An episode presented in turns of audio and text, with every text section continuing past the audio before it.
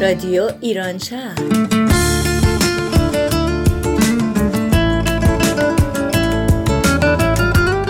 برنامه هفتگی از آمریکا. این هفته از واشنگتن دی سی، مریلند و ویرجینیا. برنامه 458 یک شنبه چهارم فروردین ماه 1398 برابر با 24 مارس 2019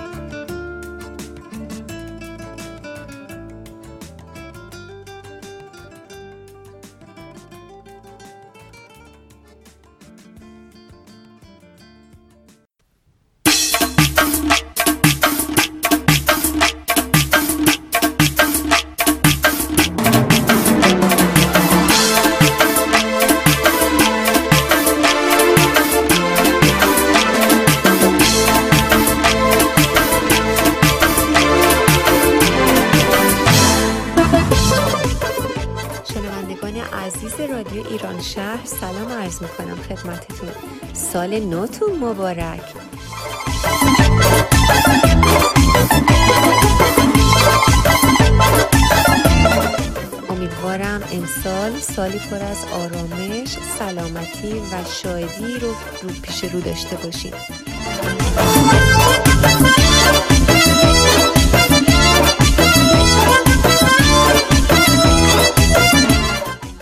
پیش خودم فکر می کردم این روزای عید الان تو ایران چه حال و هوایی داره. اون هوای تمیز و لطیف بهاری آواز پرنده ها باز شدن شکوفه های یاس که عطرشون آدم رو گیج می‌کنه. یاد اون روزایی میفتم که بچه بودیم با لباسای نو رنگیمون ادیدنی خونه بزرگای فامیل می‌رفتیم. اون موقع ها بنا به بزرگی و کوچیکی افراد خانواده هر کسی یه روز خاصی رو انتخاب می‌کرد که همه بیان دیدنشون. بعضی موقع تو یه روز تمام اعضای خانواده رو تو چند ساعت مختلف می‌تونستیم ببینیم که اونم همه حال و هوای خاص خودشو داشت. دیگه یادم هر سال عید ساعت ها رو که عوض می‌کردن بعضیا خیلی زود می اومدن دیدنی. بعد می‌گفتم ما به ساعت قدیم اومدیم. به ساعت جدید اصلا کاری نداریم. خلاصه دیدنی پشت دیدنی. ما هم که بودو بودو خونه رو مرتب می کردیم و برای مهمونای بعدی اونو آماده می کردیم ناگفته نماند. اون وسط هم حسابی به شیرینی و آجیلا ناخونک می زدیم یا مثلا یه وقتای عید دیدنی می رفتیم خونه فامیل. اما خب اونا خونه نبودن. بعد که برمیگشتیم خونه می‌دیدیم اونا هم اومده بودن خونه ما دیدنی. بعد یه نوشته پشت در میذاشتن که جهت دید و بازدید عید خدمت رسیدیم. تشریف نداشتیم. بعد پیش خودمون می‌گفتیم وای چقدر دل به دل راه داره. همون موقع که ما رفته بودیم مثلا خونه دایی جان اونا نبودن همون موقع اونا هم اومده بودن خونه ما. کلی دلمون میسوخت. یکی از بهترین خاطره های من موقعی بود که عیدی می گرفتیم اسکناسای تا نخورده که هنوز بوی تازگی می‌دادن. توی رویای خودمون حسابی براشون نقشه میکشیدیم که با این پولا چیکار بکنیم و چیکار نکنیم. آخرم نمی‌دونستیم اون همه عیدی چی می‌شد. احتمالا همه رو صرف خرید پفک و شکلات می‌کردیم. واقعا یاد اون روزا بخیر. از اون روزا فقط برامون یه خاطره خیلی خوب مونده. البته اگرچه که اینجا ممکنه ما از خانواده هامون دور باشیم. اما هنوز بعضی از دوستای خوبمون هستن که اینجا حکم خانوادهمون رو می‌تونن داشته باشن. می‌تونیم با اونها دید و بازدید کنیم و حالا هوای عید رو برای خودمون زنده کنیم. ممنون از اینکه ما رو همراهی می‌کنین. آذر هستم. بازم سال نوتون مبارک باشه.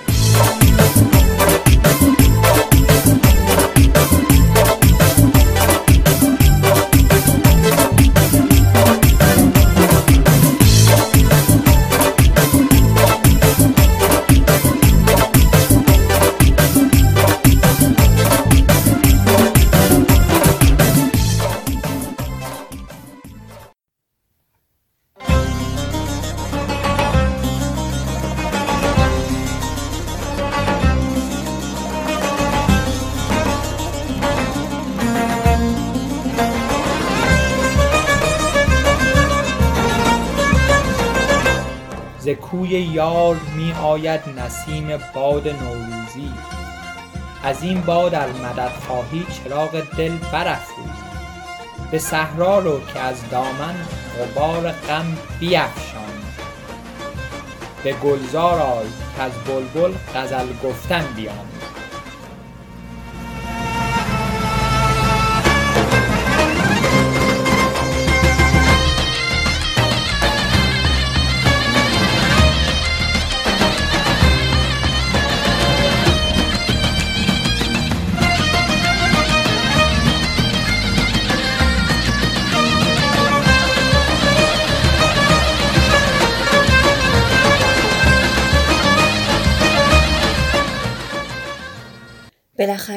نوروز جدید تو راهه و هر کی تو فکر هفت سین خودشه.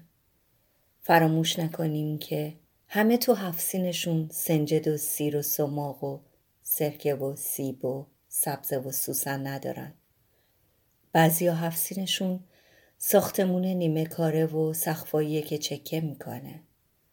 سکه های پول خورد واسه خرید نون و سبدای خالی و سیاهی دود هیزم و سرمایه تنشون و سیدی سرخ صورتشون. بعضی یه سینه پروپیمون سلامتی دارن و نمیبیننش. بعضی از سینای دنیا فقط یه سرپناه می‌خوان. بعضی فقط یه سرپرست. و در آخر بعضی رو می‌شناسم که هفت سین زندگیشون رو با ساد میچینن. صفا و صداقت و صمیمیت و صبر و صلح و صلابت و ثواب. امیدوارم شما جزو این دسته باشید و فراموش نکنید کسایی رو که احتیاج دارن به سینای زیباتری تو زندگیشون.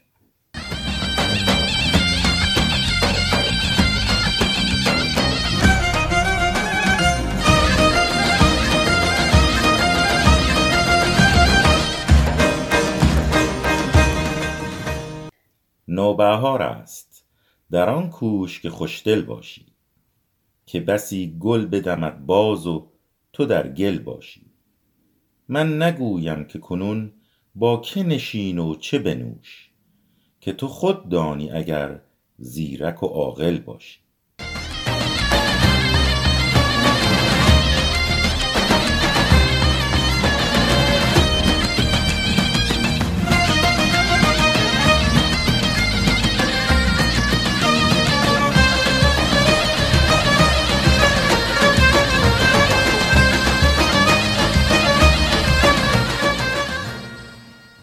ما آدم ها توی اسفند بیشتر از هر وقت دیگه خسته ایم. اما نمی‌دونم چرا به جای اینکه نفسی تازه کنیم سرعتمون رو بیشتر و بیشتر می‌کنیم. اسفند رو باید نشست باید خستگی در کرد باید چای نوشید. اسفند رو نباید دوید. اسفند رو باید با کفشای کتانی قدم زد.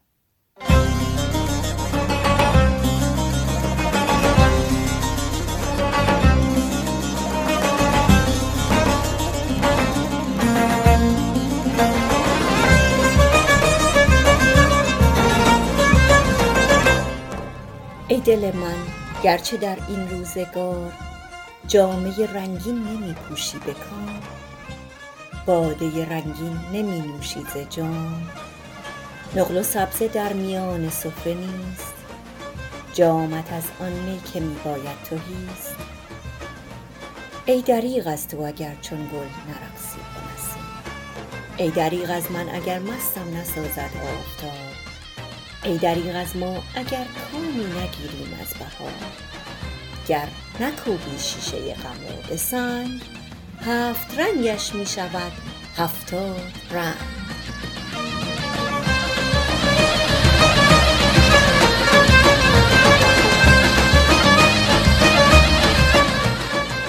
پیراهن مخملی سبزش را بر تن کرد و شال حریر گلبهیش را محکم بر گردن گره زد.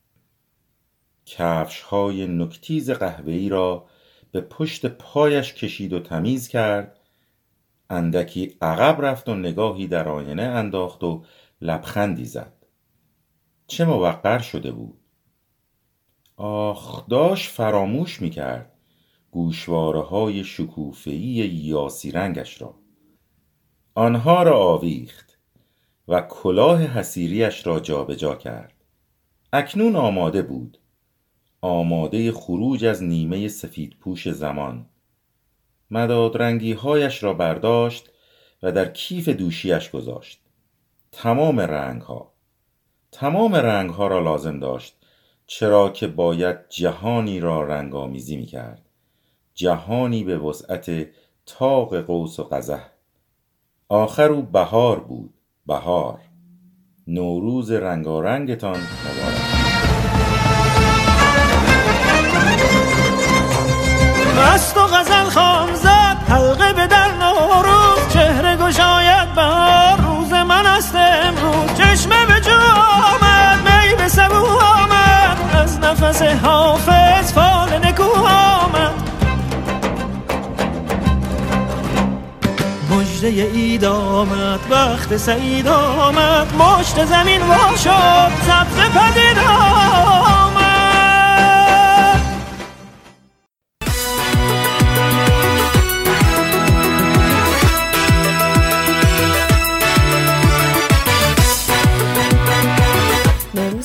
میشه هر قدم غم داشته باشیم و مشکلات ولی انقدر دلمون سرشور میشه از شادی از دوباره زنده شدن طبیعت از اینکه همه چیز می‌خواد دوباره شروع تازه داشته باشه که ما تصمیم گرفتیم اون احساسی رو که در مجاری شده با شما شریک بشیم.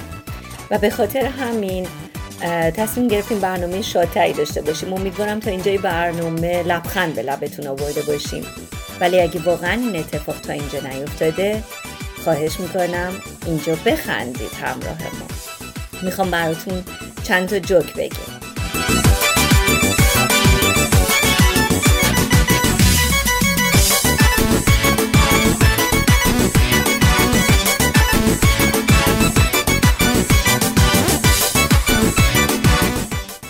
امروز به مناسبت عید نوروز می‌دونی چیکار کردم امیر؟ چیکار کردی؟ ده نفر از بلاکی های فیسبوک و اینستاگرام هم آزاد کردم سنت حسنه ای رو به جا آوردی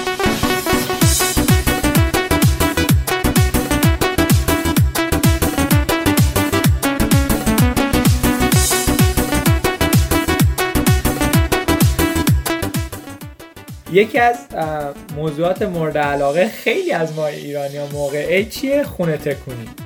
هر سال نزدیک خونه تکونی که میشه یه دفعه بابا متواری میشه. پارسال ما نزدیک مرز پاکستان پیداش کردیم. گفتیم ما خونه تکونی تموم شده پاشو برگرد دیگه.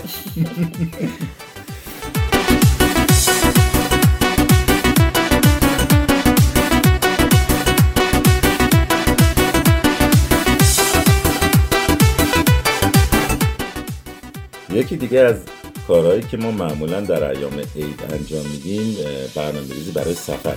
برای همینه که ما برنامه ریزی کردیم که یکی از این کشورهای اطراف بریم و به حال کشور ترکیه شاید برامون خیلی مناسب به نظر رسید. ولی یکی از دوستان گفتش که من خبر داری که قیمت بلیط های استانبول ده برابر شده؟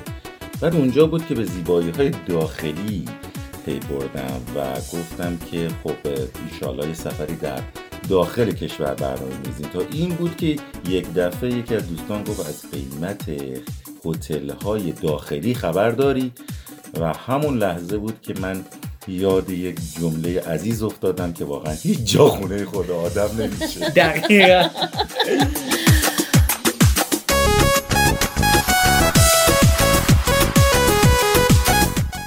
دوستای گلم.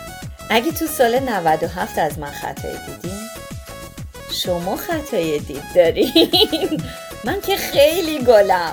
سعی می‌کنم سال 98 هم به خوبیام ادامه بدم.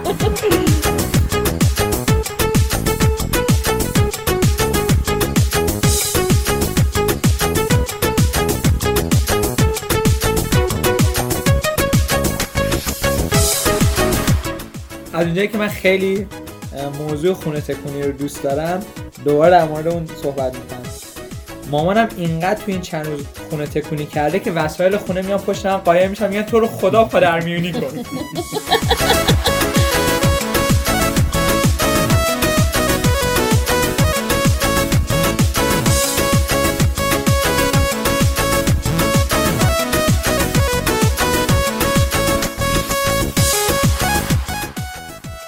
بچه راستش من به مناسبت عید یه ماه دارم میرم آرژانتین. به به. به به. خوش بگذره. آره. اگه کاری با هم داشتین زل جنوبی میدون آرژانتین بسات کردم ماهی قرمز میفروشم.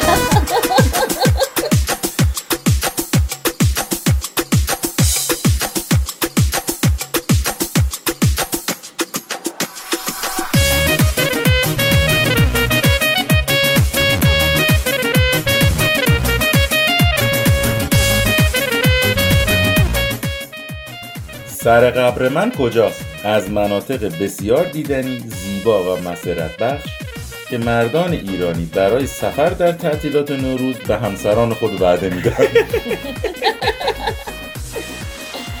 دلتون شاد نوروزتون پیروز.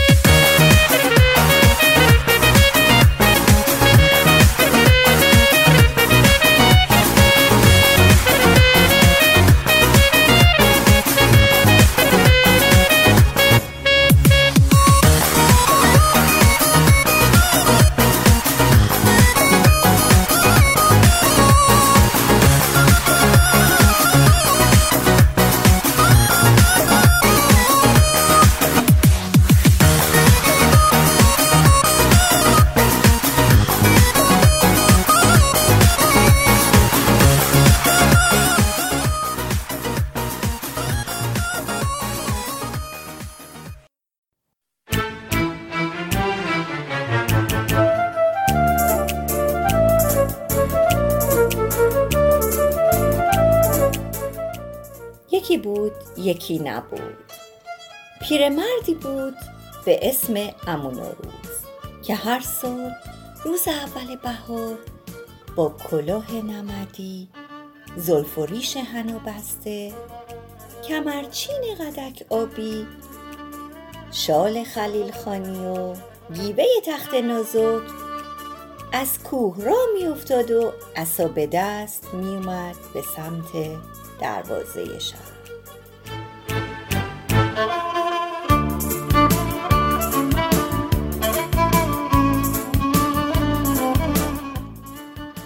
بیرون از دروازه شهر پیرزنی زندگی میکردش که دلباخته امون و روز بود و روز اول هر بهار صبح زود پا می‌شد و جاشو جمع می‌کرد و بعد از خانه تکونی آب و جاروی حیات خودش را حسابی تر و تمیز می‌کرد. به سر و دست و پایش حنای مفصلی میذاشت و هفت قلم از خط و خال گرفته تا سرمه و سرخاب و زرک آرایش می‌کرد.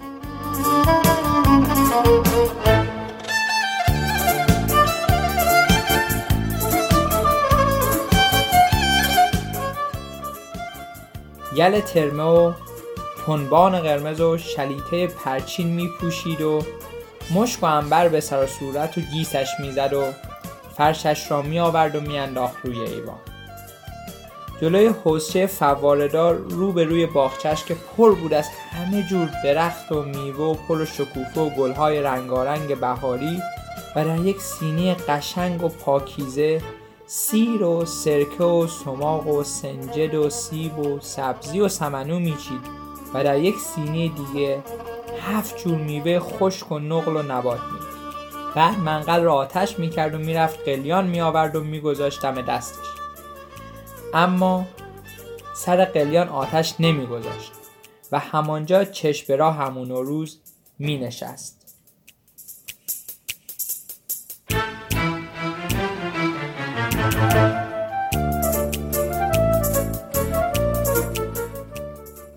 چندان طول نمی کشید که پلکای پیرزن سنگین می شد و یواش یواش خواب به سراغش می اومد و کم کم صدای خور و پفش می رفت به هم. در این بین امون روز از راه می رسید و دلش نمی اومد پیرزن رو بیدار کنه. یه شاخ گل همیشه بهار از باغچه میچید. رو سینه پیرزن میذاشت و میشست کنارش. از منقل یه گله آتیش بر می داشت سر قلیون و چند تا پک بهش می‌زد و یه نارنج از وسط نصف می‌کرد یه پارش رو با قنداب می‌خورد آتیش منقل و واسه اینکه زود سرد نشه می‌کرد زیر خاکستر. روی پیرزن رو میبوسید و پا می‌شد راه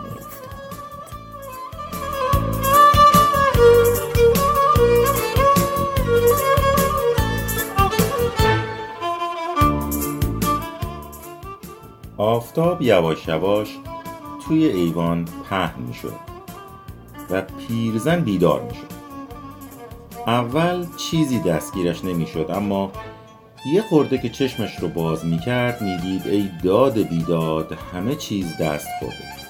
آتش رفته سر قلیان نارنج از وسط نصف شده آتش ها رفتن زیر خاکستر لپش هم تر آن وقت می‌فهمید که امون و روز آمده و رفته و نخواسته او را بیدار کند.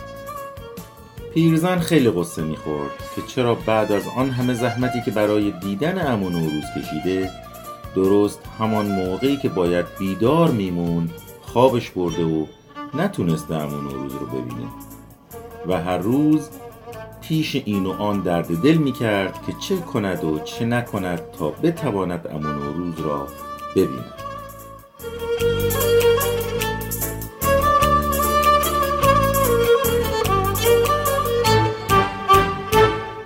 تا یک روز کسی به او گفت چاره ای ندارد جز یک دفعه دیگر باد بهار بوزد و روز اول بهار برسد و همون روز باز از سر کو راه بیفته و به سمت شهر بیاد و او بتونه چشم به دیدارش روشن کنه. پیرزن هم قبول کرد. اما هیچ کس نمی‌دونه که سال دیگه پیرزن تونست همون روز رو ببینه یا نه. چون بعضیا میگن اگر اینها همدیگر را می‌دیدن دنیا به آخر می‌رسید. و از اونجا که دنیا هنوز به آخر نرسیده پیرزن همون روز همدیگر را هنوز ندیدن.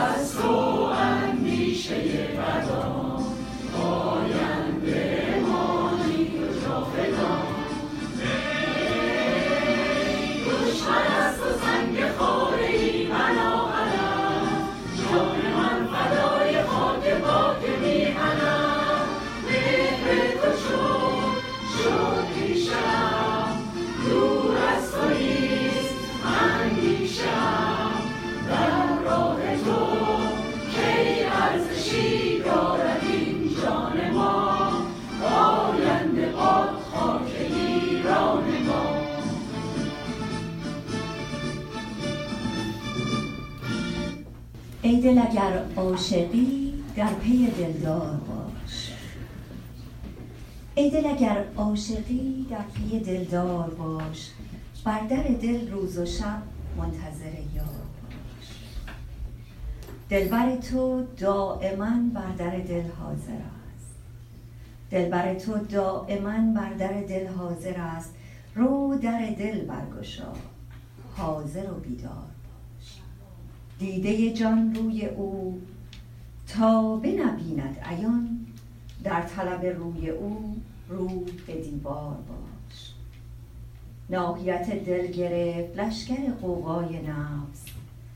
پس تو اگر عاشقی عاشق هوشیار باش. نیست کس آگه که یار که بنماید جمال. لیک تو باری به نقد ساخته کار باش. در ره او هرچه هست تا دل و جان نفقه کن. تو به یکی زنده ای از همه بیزار باش. گر دل و جان تو را در بقا آرزوست دم مزن و در فنا همدم عطار باش. با شعری از عطار شروع می‌کنیم. من یه توضیح کوچیک خدمتتون بدم. قسمت اول برنامه ما مربوط میشه همونطور که گفتیم مربوط میشه به داستان سیمرغ در منطقه تیر عطار.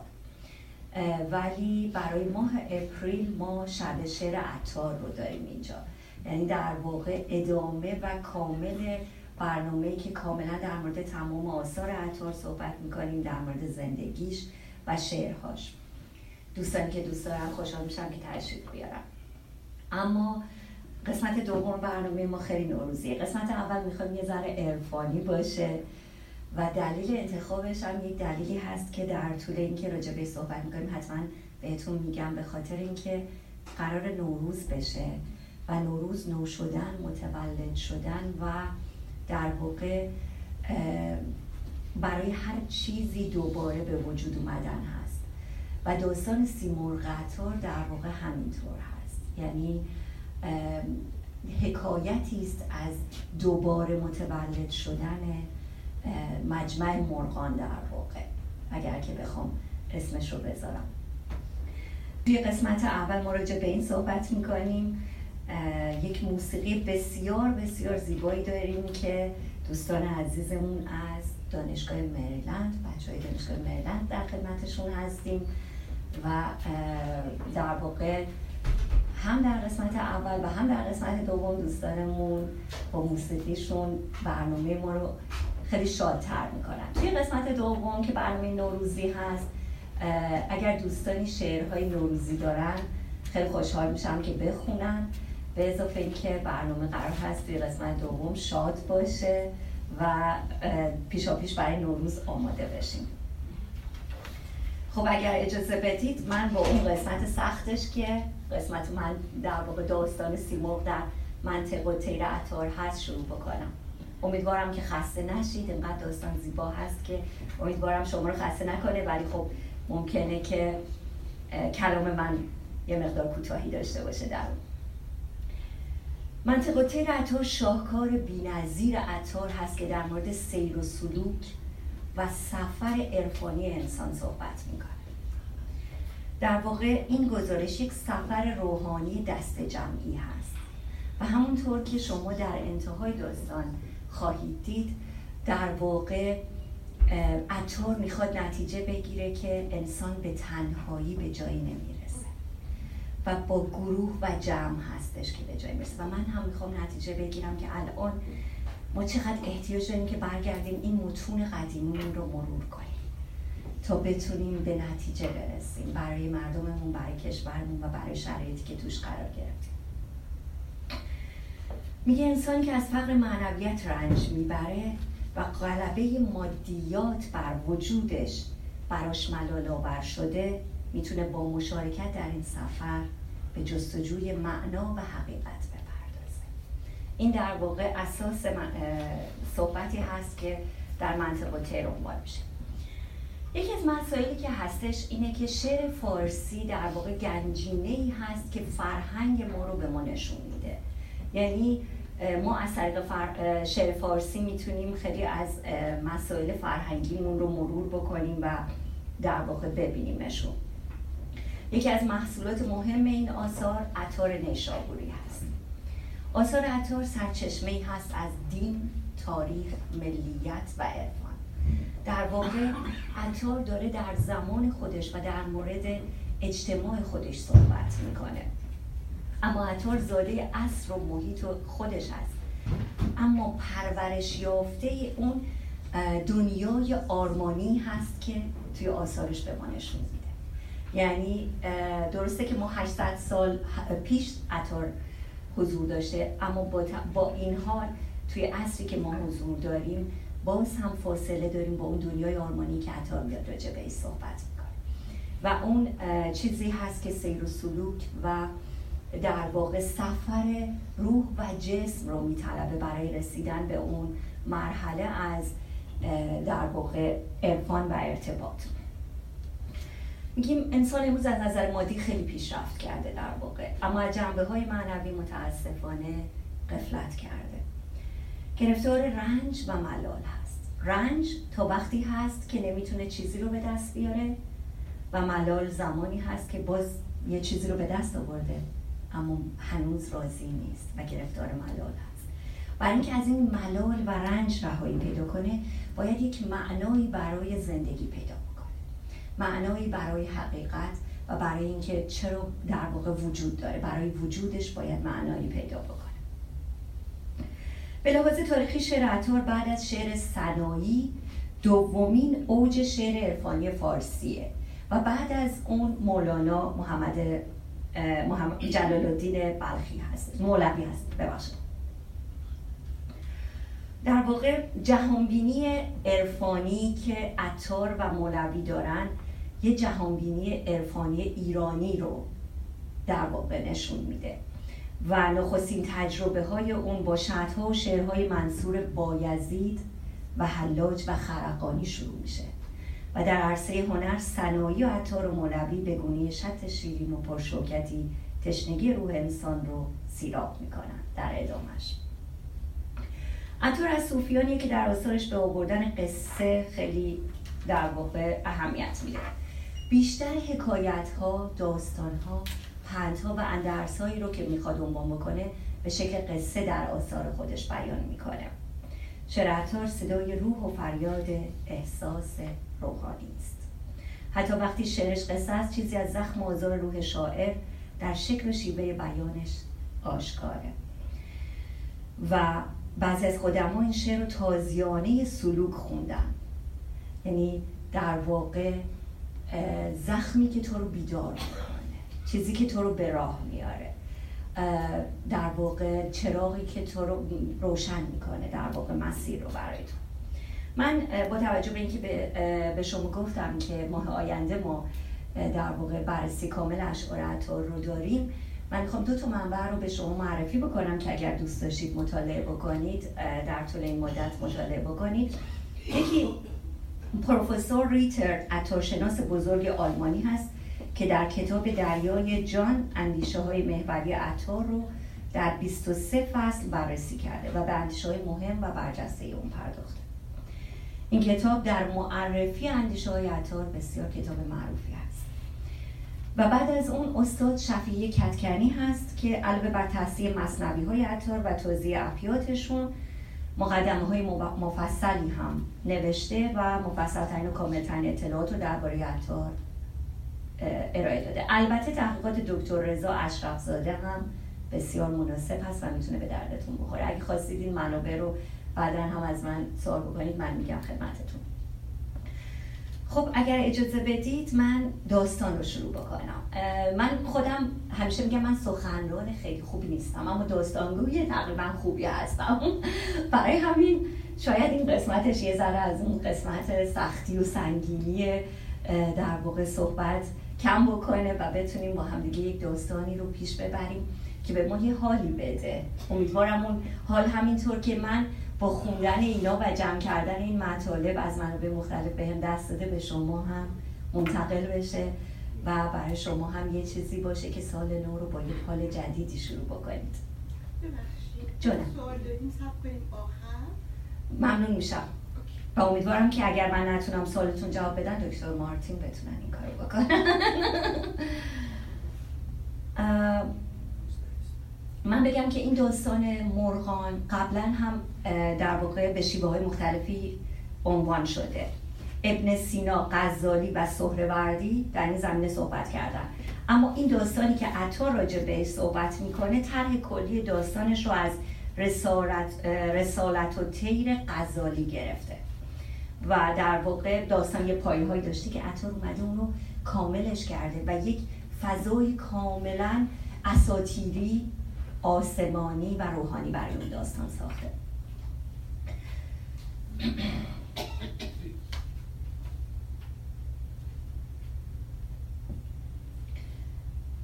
منطقه گزارش یک جستجوست.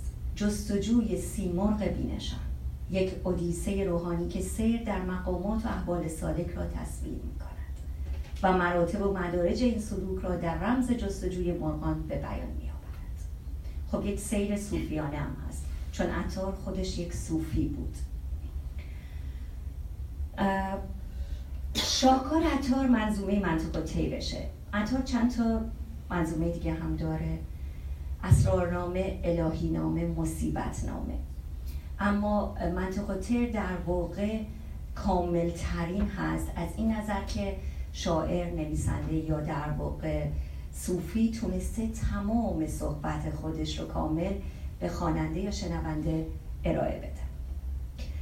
و در اون یک سیر سلوک جسمی و روحی رو می‌خواد نشون بده. به اضافه اینکه شما رو دعوت می‌کنه به یه تولد. تولدی که انسان از همه دلبستگی ها نجات پیدا می‌کنه.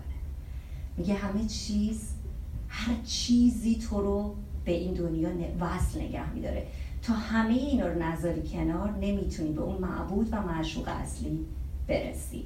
و تمام در واقع اون فرایندی رو که خودش در عرفان کرده به یک زبان بسیار زیبایی برای شنونده بازگو می‌کنه در واقع از سه بخش تشکیل شده داستانی که من الان برای شما تعریف می‌کنم که قسمت اول قسمتی هست که موانع حرکت هست. یعنی یک حرکتی قرار هست آغاز بشه بعد یک سری کسایی میگن که خب نمی‌دونم این مشکلات وجود داره. ما نمی‌تونیم مثلا این حرکت رو انجام بدیم. در واقع این عذرهایی هست که من در تو داستان براتون میگم که مرغها میارن در برابر حرکت. قسمت دوم مشکلات راه هست. بعد از اینکه قانع شدن میگن خب حالا که می‌خوایم بریم تو این راه پر فراز و نشیب چطوری این راه رو طی بکنیم؟ و قسمت سوم اهداف حرکت هست که میگن اهداف حرکت هفت وادی داره که مطمئنم از شنیدنش خوشحال خب داستان چطوری شروع میشه؟ اول از هم بگم که منطقه با این شروع میشه و زیباست. میگه آفرین جان آفرین پاک را. آنکه جان بخشید و ایمان خاک را. در واقع با توحید با خداوند شروع می‌کنه قسمت کتاب رو با این شکل آغاز می‌کنه. حرکت به این شکل هستش که یک مجمع مرغانی وجود داره و عطار می‌خواد در واقع با انسان ها صحبت بکنه ولی مرغ ها رو مثال می‌زنه. مجمع انسان ها می‌تونه باشه ولی اینجا مجمع مرغ هاست. و اینها میان میگن میشینن و میگن که همه جا پادشاهی داره شهریاری داره. ولی ما شهریار و پادشاهی نداریم. باید کاری بکنیم و تصمیم بگیریم. و اون زمان هستش که هدهد خودش رو میرسونه.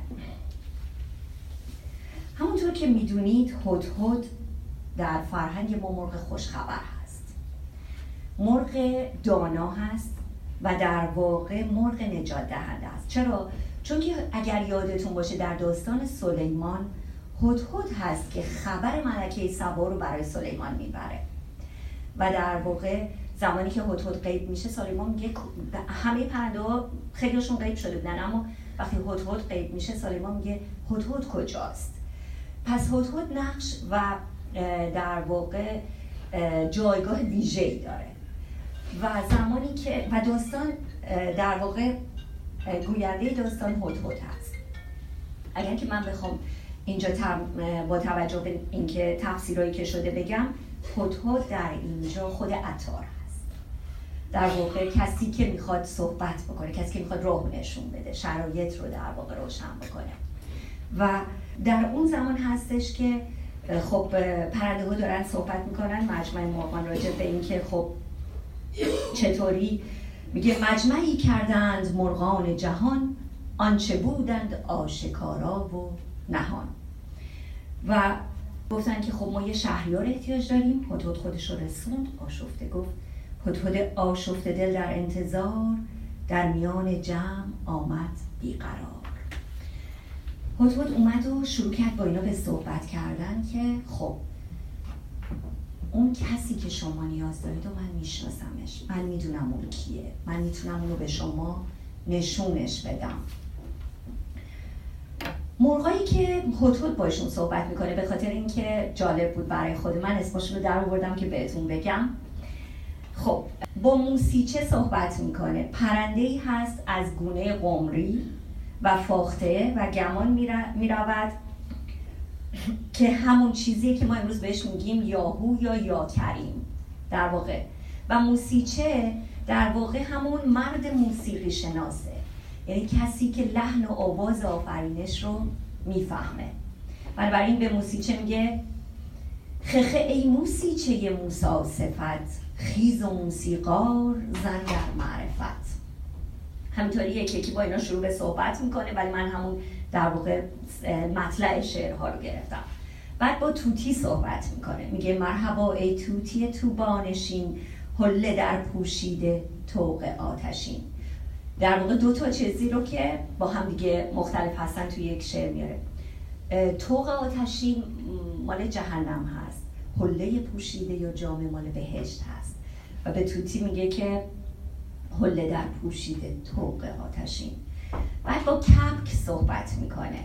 میگه خخه ای کپک خرامان در خرام خوش خوش از کوه عرفان در خرام بعد با باز صحبت می‌کنه که همه شما می‌دونید باز مظهر غرور هستش در واقع. پرنده مغروری هست. میگه مرحبا ای تند باز تیز چشم. چند خواهی بود تند و تیز خشم. نامه عشق ازل بر پای بند تا ابد این نامه را مکشای بند. بعد با دوراج صحبت می‌کنه. دوراج پرنده هست از تیره ماکیان و جز به راسته کپکا و مثل کپک در صحراها زندگی می‌کنه. پی دوراج معراج الست دیده بر فرق بلا تاج الست. بعد با اندلیب یا بلبل صحبت می‌کنه. مرحبا ای به باغ عشق. ناله کن خوش خوش ز درد و داغ عشق. بعد با تاووس حرف می‌زنه. خخه ای تاووس باغ هشت در سوختی از زخم مار هفت سر. مار هفت سر دنیاست. اگه بدونی تاووس با رنگ لعاب داره و میگه که سوختی از زخم مار هفت سر گر خلاصی باشد زین مار زشت آدمت با خیش گیرد در بهشت. اگه بتونی از دست اون نجات پیدا کنی آدم می‌تونه تو رو با خودش تو بهشت ببره. بعد با تزرو صحبت می‌کنه که یک که همون قرقاول هست در واقع.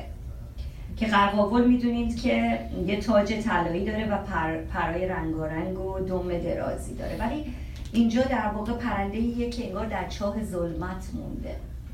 میگه مرحبا ای خوشت زرو دور بین چشمه دل غرق بحر نور بین بعد با قمری صحبت می‌کنه. میگه خخه ای قمری دمساز آمده. شاد رفته تنگ دل باز آمده. بعد با فاخته حرف می‌زنه. میگه مرحبا ای فاخته بکشای لن تا گوهر بر تو فشاند و در آخر دو تا مرغ دیگه هستی که با چرخ که پرنده ای از روده از دسته شکاریان روزانه جز به دسته اقاب ها که جزسش از باز و حتی کلاق کوچیکتره. بهش میگه خخه ای چرخ به پرواز آمده. رفته سرکش سرنگون باز آمده. و در آخر با مرغ زرین حرف میزن که یه مرغ طلایی هست و میگه مرحبا ای مرغ زرین. خوش درآی گرم شو در کار و چون آتش درآی با همه اینا یکی یکی شروع می‌کنه به احوال پرسی و صحبت کردن و میگه که پادشاه خیش را دانستم. چون روم تنها چون نتوانستم. هر که در وی باخ جان از خود برست در ره جانان ز و بد برست نام او سیمرغ سلطان و تویور او به ما نزدیک و مازو دور دور بالاخره شروع می‌کنه راجع به سیمرغ صحبت کردن. بعد از اینکه به همه اینا کلی راجع به وصفشون می‌کنه و توصیفشون می‌کنه میگه که من می‌شناسم سیمرغ و اینقدر از زیبایی های سیمرغ میگه که در واقع دل اینا رو ببره که اینا همراهش بشن. بعد اینا یه همچین خیلی بیقرار شده بودن اما بازم میترسیدن. برای همین شروع می‌کنن به اینکه میگن که بابا اون سیمرغ ما اصلا چطوری می‌تونیم بهش دست پیدا کنیم و اینا. میگن کی رسیم آخر به سیمرغ رفی؟ رسد از ما کسی باشد پدی البته در ابتدا اینا شروع می‌کنن به عذر آوردن. که من این خیلی جالبه. اجازه بدید این رو بهتون بگم. ببینید اون توصیفایی که می‌کنه برای انسان بسیار بسیار توصیف هایی هستش که مثل یک کسی که انسان رو به خوبی بشناسه. با روح، جسم و تمام نیازهاش آشنا باشه. این شکلی راجع بهش صحبت می‌کنه. این تمام رسته انسان ها رو میاره راجع بهشون صحبت می‌کنه. بلبل اینجا عذر و بهانه که میاره میگه که بدون دیدن گل نمی‌تونم لحظه ای صبر کنم. برای همین نمی‌تونم بیام. در واقع این تفسیری است که میشه.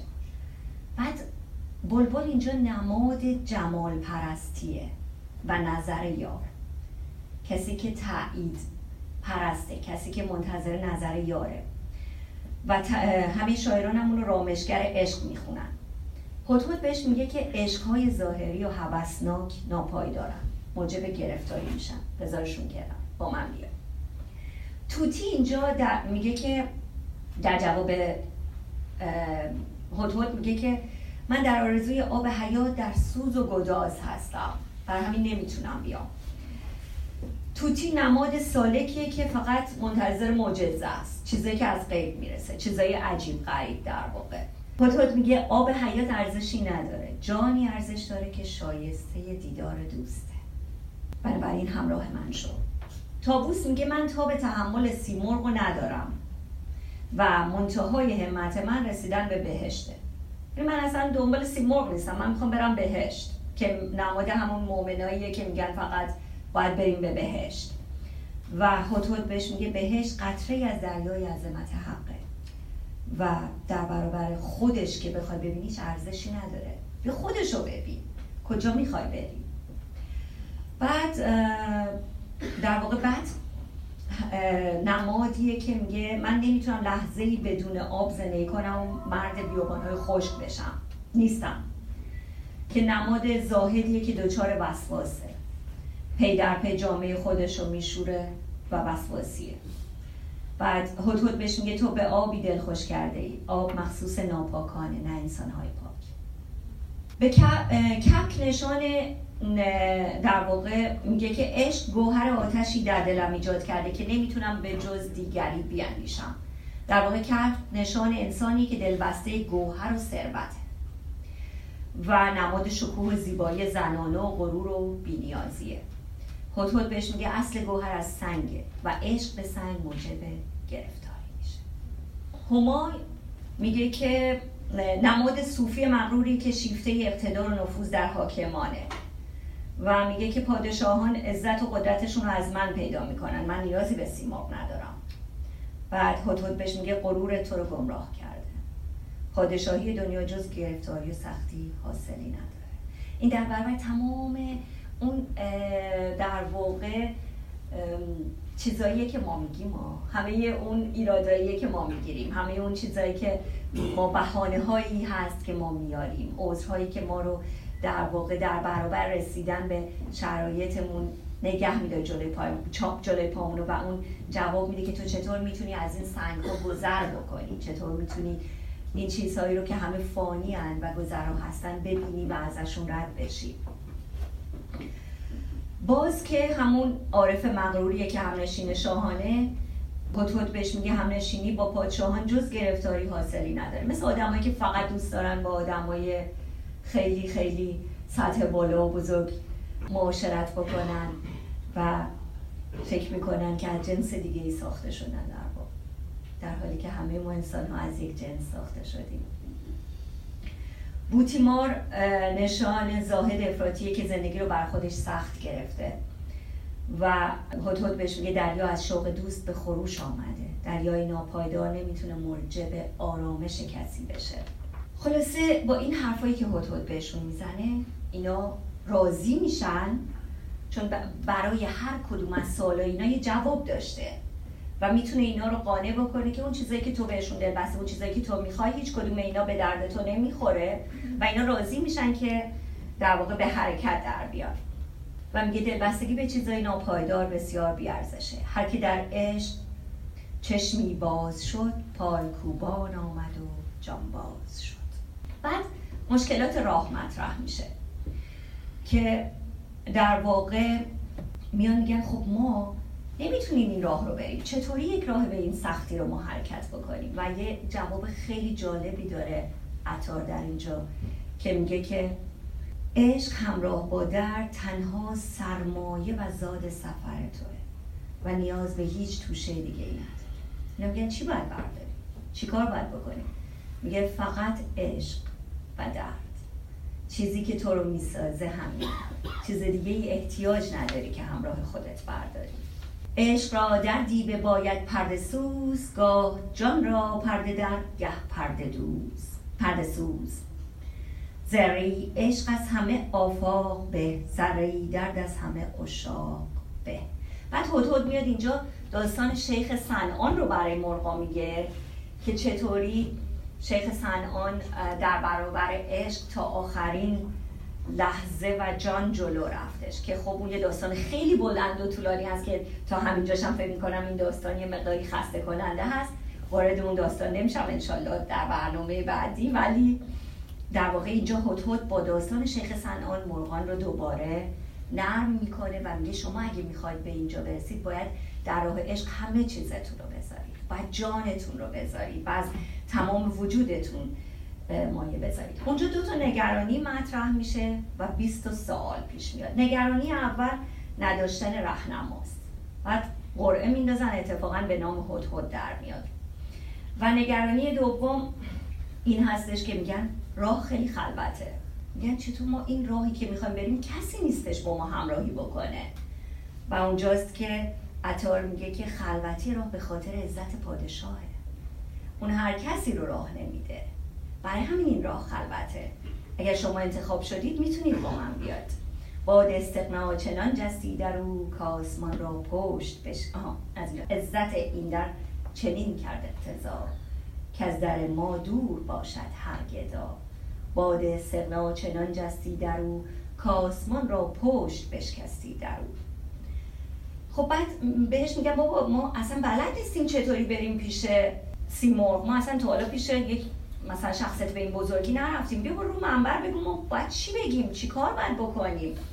بعد میگه چون بپرسیم اونا میگن که چون بپرسیم از تو مشکل های خیش بسریم این شبهت از دلهای خیش دل چو فارغ گشت تن در ره رهیم دهیم. بی دل و تن سر بدان در گهنه که اینجا اونا شروع کردن به سوال کردن. دوباره همین چیزایی رو که من الان برای شما گفتم که نشانه های هر کدوم از این مرغ ها بود اینا هر کدوم دوباره شروع می‌کنن راجع به اینا سوال پرسیدن. یعنی اینکه همون در تا مثلا میگن که به هدهد میگن چرا تو از بقیه سبقت گرفتی؟ چرا بهره تو صفا و لطف بهره ما درد و قهر؟ که یکی یکی اینجا دوباره حتی شروع می‌کنه مظاهری رو که انسان می‌تونه در واقع در راه سلوک قرار بگیره بهشون میگه. و این خیلی مهمه به خاطر اینکه عطار میگه تکرار می‌کنه. چند بار و بارها به خاطر اینکه فکر می‌کنه مرغا یا در واقع با تکرار انسانها شاید مسائل رو بهتر بفهمن. و نهایتا می‌رسیم به هفت وادی. یعنی مرغا را افتادن همراه شدن و می‌خوان در واقع هفت وادی رو طی کنن. آخرین سوال اینه که این راهی که پایانش ناپریده چند فرسنگه در واقع؟ و هدهد پاسخ میده که هفت وادی در راه ما وجود داره. چون که از این هفت وادی بگذری به درگاه حق وادی طلب وادی عشق وادی معرفت استقنا توحید حیرت و فقر و فنا. که من با اجازهتون یه توضیح کوچیکم راجع به اینا میدم چون خیلی جالبه. وادی طلب وقتیه که تو واقعا خودت اول در راه هدایت شده باشی وگرنه طلب به سراغت نمیاد. در راه که قرار بگیری طلب و شوق به سراغت میاد. اولین گام برای مسیر سلوک. ملک اینجا بایدت انداختن ملک اینجا بایدت در ساختن. جرعه ایزان باده چون نوشش شود هر دو عالم کل فراموشش شود. بعد وادی عشقه عطار وادی دوم رو وادی عشق میگه که عشق نه قابل تعریفه و نه قابل انتقال. خیلی جالبه چون توی ارفان در زمان قبل قبل از عطار کسی عشق رو جزو وادی های سیر و سلوک به شمار نیاورده بوده. اما عطار اون رو وادی دوم به حساب میاره.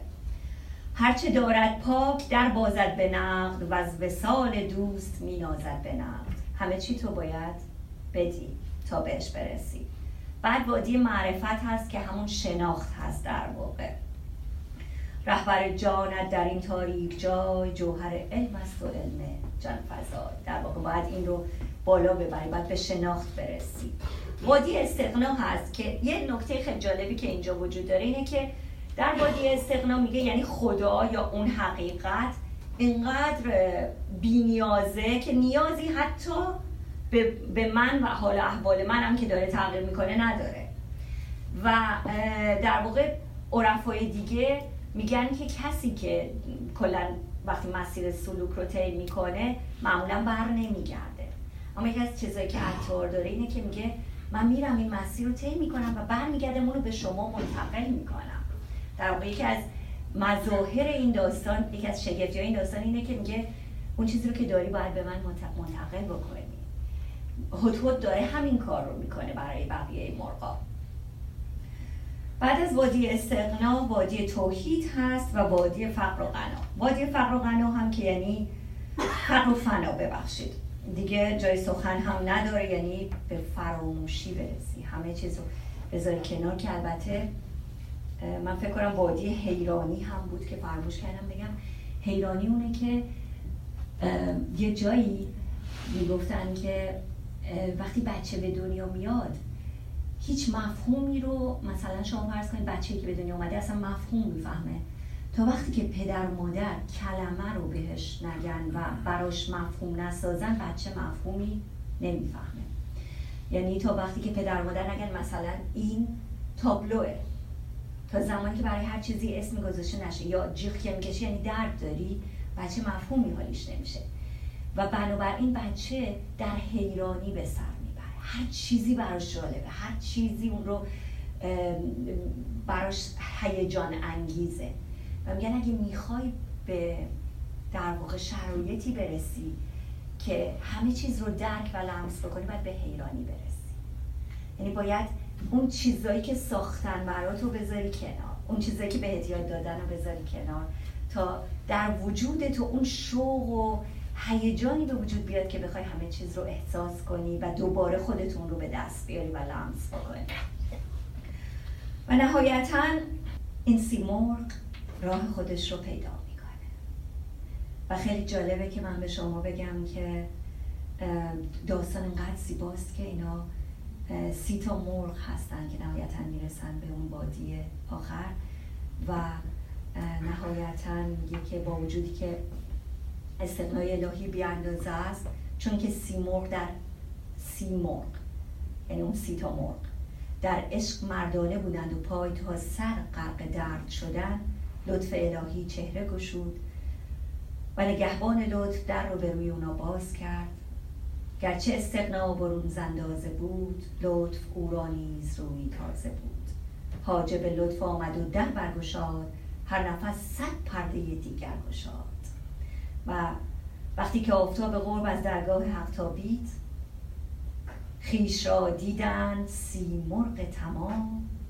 بود خود سی مرغ سی مرغ مدام. یعنی اینکه اونا انعکاس خودشون رو دیدن و سیمور خودشون بودند. و داستان انقدر زیبا به این می‌رسه به این تحولی که می‌تونه در واقع نشون میده که چطور در واقع خودت هستی که اگر از نفس خودت بکنی از اون تمنیات از اون وابستگی ها از اون چیزهایی که تو رو در بند و قید خودش نگه داشته در واقع رها بشی در آینه وجود خودت حقیقت رو می‌تونی ببینی. تمام این داستان به این زیبایی اینه که همه چیز در درون تو هست. حقیقت در درون تو هست. همون حقیقت بزرگ بنابراین می‌تونیم اون رو پیدا بکنیم.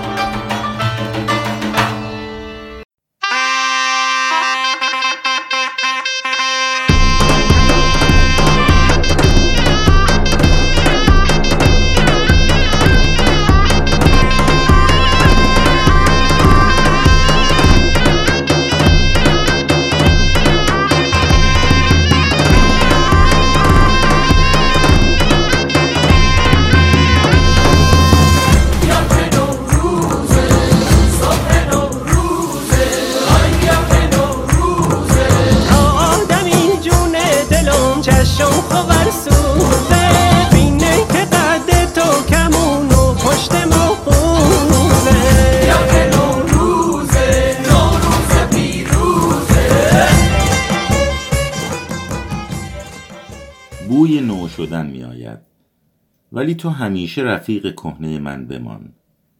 گندم های هفت سین به گندم های آسیاب گفتند. قصه ما گرچه نان نداشت اما پایانی سبز داشت. پایان امسالتان سبز باد آرزویم برایت این است. در میان مردمی که می‌دوند برای زنده بودن آرام قدم برداری برای زندگی کردن. سبا به تهنیت پیر میفروش آمد که موسم طرب و عیش و ناز و نوش آمد. هوا مسیح نفس گشت و باد نافه گشای درخت سبز شد و مرغ در خروش آمد. روزهاتون بهاری دلتون شاد و سال 98 براتون سالی پر از عشق رونق برکت و فراوانی باشه. خدا نگهدار.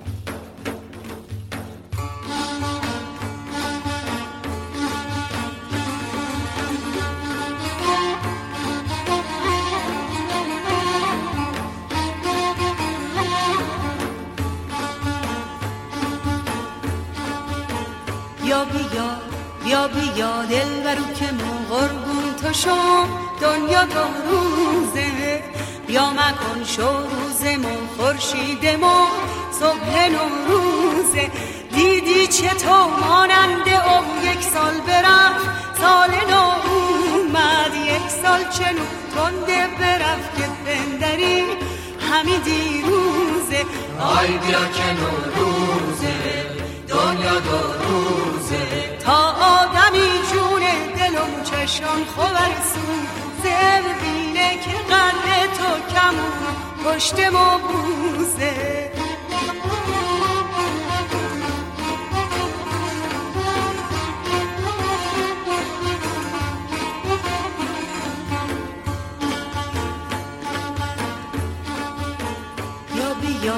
بیا بیا هفت و فرو. شد پشت کو کم کم و شما شما بیا که با سر زد ز کوه ما همچنو یک همه شد. برچه چنی برچه چنو ای چنو مبو دل برو که ما ای جور که می‌بینی زمونه سال به سال کهنه و شد. آی بیا که نوروزه دنیا دو روزه. تا آدمی جون دلم چشان خبر سون زر بینه که قد تو کمون پشت ما بوزه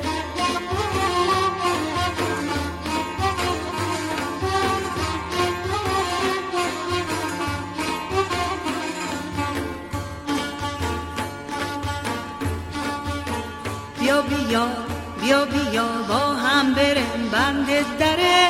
یا چره بالا بگو سبا دیر سبا ورخ بیا تا برم حالا. در آن در دور از همه بی هم همه. خرم و خندان دور از شر و شور و شر. با شرشره او کنم لالا. آی بیا که نوروزه دنیا دو روزه. تا آدمی جون دلم چشان خبر سون زه ببینه که قد تو کمون پشت موزه. تا آدمی جون دلم چشان خورسون زه ببینه که قد تو کمون و پشت موزه